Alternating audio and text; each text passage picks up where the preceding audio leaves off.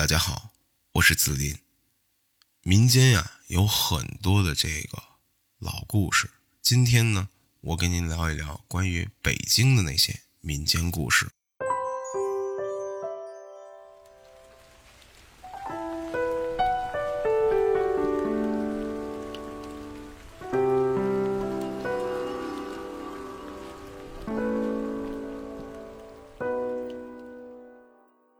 今天呢，就来和您聊一聊正阳门怎么个正阳法。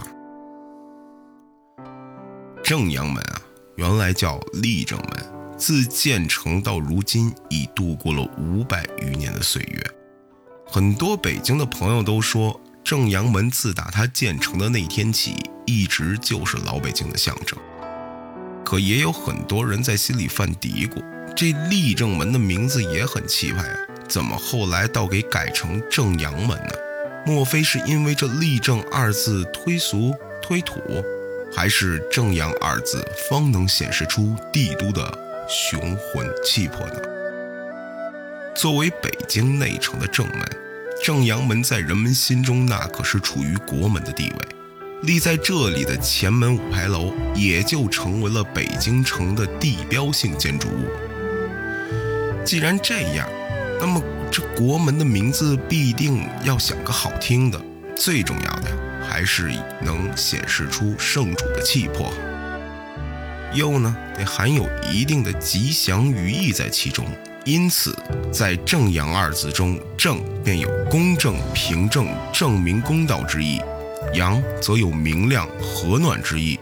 这两个汉字合起来，既有圣君如日受四海瞻仰的意味，同时也显示了这座国门的高大雄伟，无以伦比。正是因为正阳门在北京城中显赫地位，因此它前面的5排楼便成为老北京众多牌楼中结构最复杂，在老百姓心中位置最重要的一座。这5排楼是北京城最高城门的牌楼，便带有等级的象征，而将立正门改为正阳门，既是为了突出一国之雄风，更要使其符合周围的风水，从而达到使江山安稳、帝都永固的目的。据史料记载啊，明正统元年，也就是1436年，立正门改称正阳门。然而呢，史书上并没有记录的，却是一段关于城门改名的离奇故事。明英宗改元初期，京城里经常有鬼魅在夜晚出来害人。起初明英宗对此事并没有留意，反而觉得有歹人装扮成鬼魅故意吓唬别人，直到自己居住在紫禁城里频频出现鬼魅害人的事情时呢，英宗才开始担忧起来。为了能压制住到处作祟的鬼魅，英宗绞尽了脑汁，他请来高僧在宫中做法事，率领后宫共同祈福。可这些似乎并不起到作用。就在英宗一筹莫展时，朝中大臣纷纷举荐一位举止怪异、疯疯癫癫的道人。英宗听后便忙命人把这道人请进宫里。这道士破衣邋遢，满嘴风言风语，见到皇上也不行礼。英宗见此人甚是无礼，便不大喜欢，但目前也只能将希望寄托在他的身上。既然道长来了，那么就请道长做法，驱散这害人的鬼魅吧。英宗发话了：不忙，贫道先喘口气。这道人往朝堂上一坐，便不言语了。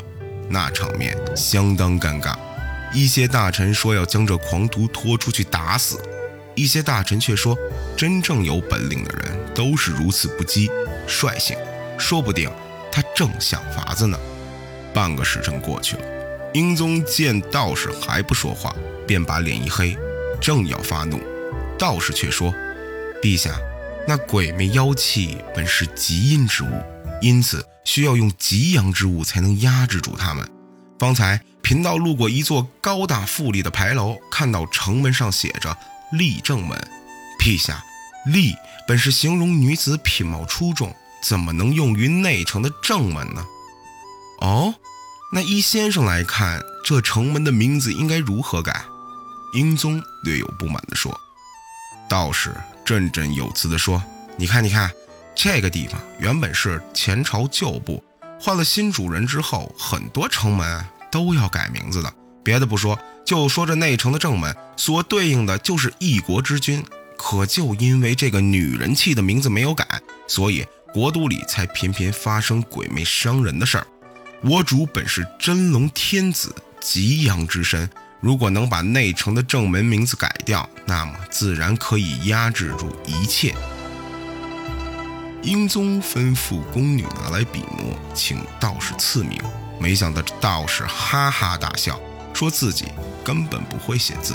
他一边抓着头皮，一边说：“正阳，正阳。”英宗见状，便下令将立正门改为正阳门。